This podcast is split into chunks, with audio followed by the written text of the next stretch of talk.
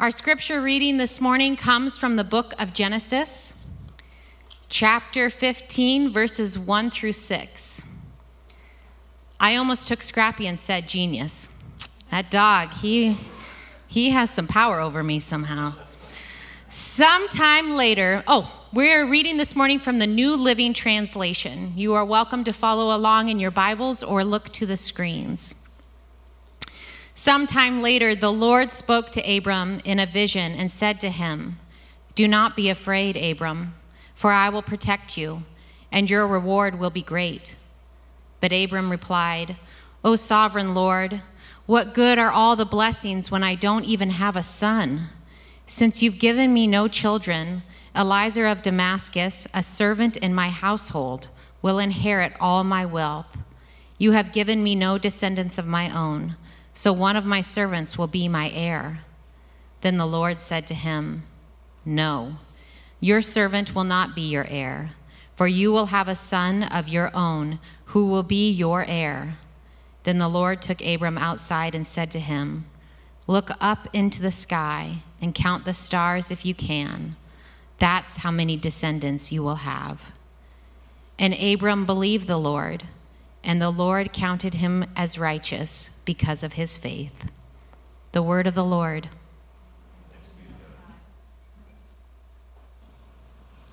Good morning. Good to see all of you. I feel like this is this really neat little intimate group that I would just have you all in my home, but you're but you're here with us today. So so glad you're here. Well, as you know, I am a diehard Seahawks fan which makes today's game a little tricky for me. You see, my daughter in law, Kendra, is from Texas. She is a Dallas Cowboys fan. So, after our Seahawks win today, there will be no gloating, and we will not speak of it again. Well, before we get started with our message, I invite you again to join me in prayer. Lord, we come before you with all kinds of distractions today. Quiet our hearts and minds wherever we are, whether in this sanctuary or in the sanctuary of our homes.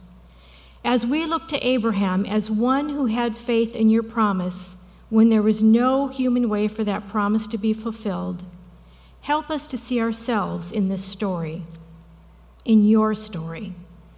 Thank you that your word is just as true today as it was in Abraham's time. We pray these things in your name. Amen. Now, I would agree with Pastor Paul that Scrappy should probably be in the preaching schedule because Scrappy pretty much took my sermon and condensed it. So I apologize for any repeats, but uh, Scrappy definitely probably has some theological training, is my guess. Well, our scripture this morning starts with that first verse says, sometime later.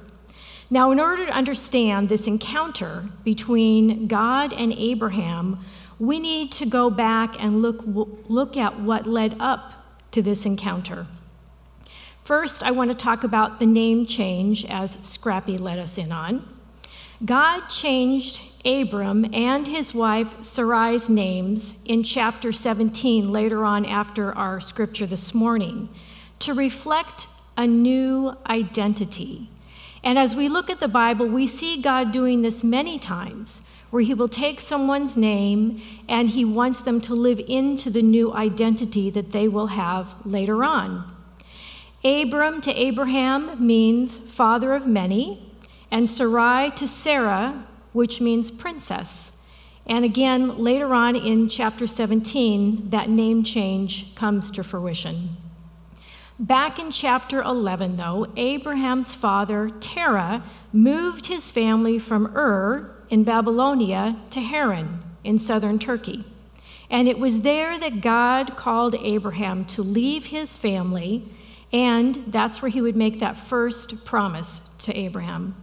And at this point, again, he was 75 years old, which I gotta say is starting to look younger and younger to me all the time. Now, what's interesting is that Abraham would even know who God was because his family, we're told later on, worshiped other gods, including the moon god of Ur and Haran. So to believe in only one God that would meet every need was a real commitment on Abraham's part and would set him apart from those in his community. In chapter 12, God calls Abraham to leave his family and he says, Go to the land I will show you. So he takes his wife, his nephew Lot, all of his possessions, and heads out for Canaan. Have you ever had God ask you to do something that seemed crazy, that seemed impossible? Maybe it was to leave a place, or maybe it was to leave a job. And it may have meant leaving what was comfortable and familiar. When I was eight years old, my family moved from Hammond, Indiana, the vacation destination of the Midwest, to Bellevue, Washington. This was a huge move because most of our family was in Hammond or the surrounding areas. Our family had come out here one summer to visit my aunt, and that's all we knew of Washington. I remember my parents having us kids vote for either moving to California or Washington on a piece of paper, and Washington won. We're not sure how that happened because all three of us wrote California on our papers. Our ballots were disqualified. So we loaded up and drove to Seattle. New neighborhood, new school, new everything. We came out here because my dad could not find work anymore in Indiana, and so he decided to make a fresh start here. One of the biggest things that we noticed moving out here was that jello was not considered a salad in Washington, as it was in Indiana. As hard as it was to acclimate to this whole new culture on the West Coast, this was the best thing that happened to our family. And even though God did not directly call my parents to move here, I believe He orchestrated the circumstances that moved us across the country. Between the time that Abraham moved and our scripture today, many events took place in his life. He didn't always trust God if you read all of those accounts, kind of like us. The event that is referred to in verse 1 here, the sometime later, would be a battle that uh, Abraham was in to rescue his uh, uh, Lot, his relative, in this previous chapter. So we hear sometime later means after this battle is where our story begins today. So God appears in a vision, and the first thing Abraham is told is not to fear, that God would be his shield and that his reward it would be great. These would have been comforting words for Abraham after the battle he was just involved in. However, Abraham questions God's promise of an heir because it's been 10 long years since the first time God promised him that heir. Think about how your life has changed in the last 10 years. That's a lot of time to go by. And it's especially long when you think about the promise of a child to someone who is of an old age is going to be more unlikely as each year passes.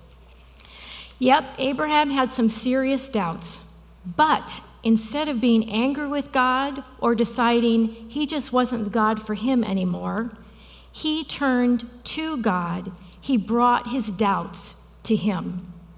This chapter is a turning point in this relationship between Abraham and God. Because you see, before this, Abraham obeys God's commands, but now, now there's a back and forth of conversation and sharing of thoughts, which moves that relationship now to a more personal level.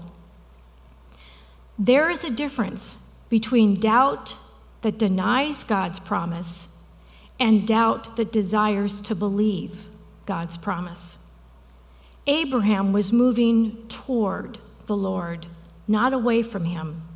He wanted to believe what God had promised him would come true. This is a critical lesson for us. The Lord wants us to bring all of our doubts to Him and not turn from Him. Now, Abraham assumed that his servant was going to end up being the one who inherited all that he had, because maybe this is what God meant when he made that promise to have all those descendants. How else was it going to happen? It's been 10 years. Well, I don't have a lot of possessions, but I do have a few nice things. One of my descendants, my granddaughter Mary, has her eye on a few crystal items that sit on my dressing table a crystal clock, a Cinderella glass slipper, and some jewelry. She asked me where I got these, and I told her Ba, who is what the girls call Barry, gave them to me. So she asked me the other day, When you die, will you give me all the precious things Ba has given you? I'm watching my back. God's promise to make Abraham a great nation seemed like an empty one at this point. This is my favorite part of the story. God does not reprimand Abraham, but instead, he gives him what he needs because he knows Abraham wants to believe him. He gives him a physical word picture because he knows that it's going to be another 15 years before that son is born. And it reminds me of the meal of communion that Jesus gave us. He knew there would be times when we doubted and when we wondered where he was, but he gave us physical elements to remind us of what he did and that he is coming back.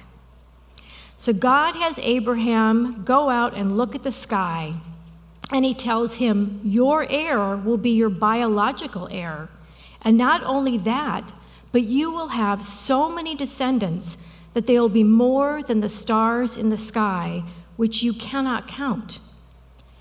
You see, every time Abraham looked at that clear sky, he would be reminded that he was not forgotten, that God would keep his promise. When we bring our honest doubts to the Lord, He will give us what we need to have faith. Sometimes it's a particular verse that He brings back to our mind. Sometimes it's an encouraging word or a note from a friend. Haven't you had that happen? You're having a bad day, you're wondering, what is God doing? Or is He doing anything? And then a friend calls or you get a note and you recognize that's God's provision to help your faith grow. And I can say many of you have been that for me. The last verse here says, And Abram or Abraham believed the Lord, and the Lord counted him as righteous because of his faith.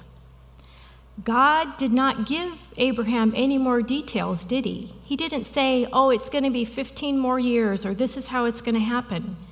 So, if he didn't give him more details, how was Abraham able to have more faith at that time? His faith was not generated by his own resources, but rather his faith came from knowing God. Not just knowing about God, but knowing his character. Abraham knew that God is faithful, that he created all those stars that Abraham could not count. In Hebrews chapter 11, there is a list of the great examples of faith, and Abraham is included in that list. I'm going to read for you verses 1 through 3. Faith shows the reality of what we hope for. It is the evidence of things we cannot see. Through faith, the people of old earned good reputation, or in other words, they were counted as righteous. By faith, we understand that the entire universe was formed at God's command, that what we now see did not come from anything that could be seen. Abraham could not see how he and Sarah could have a child, but he believed who God was and that was what allowed him to have faith. And because of his faith, the Lord counted him as righteous. He was not perfect by any means. And as I said before, if you continue to read about Abraham, you will see many mistakes that he made. But he was righteous because he was in a right relationship with God. This is one of the clearest expressions in the Bible of the truth of salvation by grace through faith. So, where do you see yourself in this story? Has God promised you something that seems impossible to deliver? And maybe you've been waiting a really long time.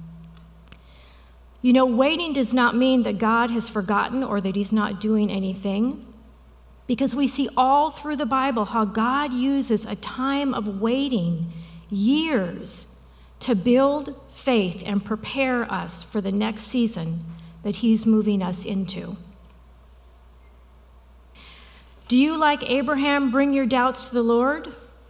Move towards Him and ask Him to give you what you need to believe, and He will do it. And has God given you a symbol like the stars in the sky to help you continue to believe in God's promises? For me, it's Mount Si. I have shared with you before that I have this view from my house, and that's my version of the stars in the sky. When I see that mountain, I am reminded of God's promise of His presence and provision for me each day, which I really need right now, just like you do. Are you in a right relationship with God, understanding that what we see, it's not the whole picture?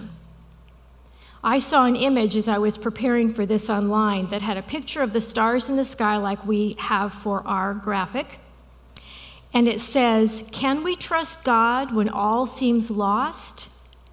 Count the stars. It was through Abraham's faith, not by his works, that the Lord counted him as righteous. And may it be for us as well. Please pray with me. Lord, we thank you for all those who have come before us as examples of faith in your promises.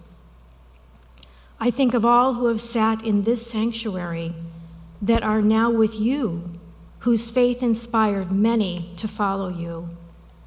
May we be examples of that same kind of faith, faith that believes even when we cannot see, to those you have placed in our sphere of influence today. God, we pray these things in the name of the Father, Son, and Holy Spirit. Amen.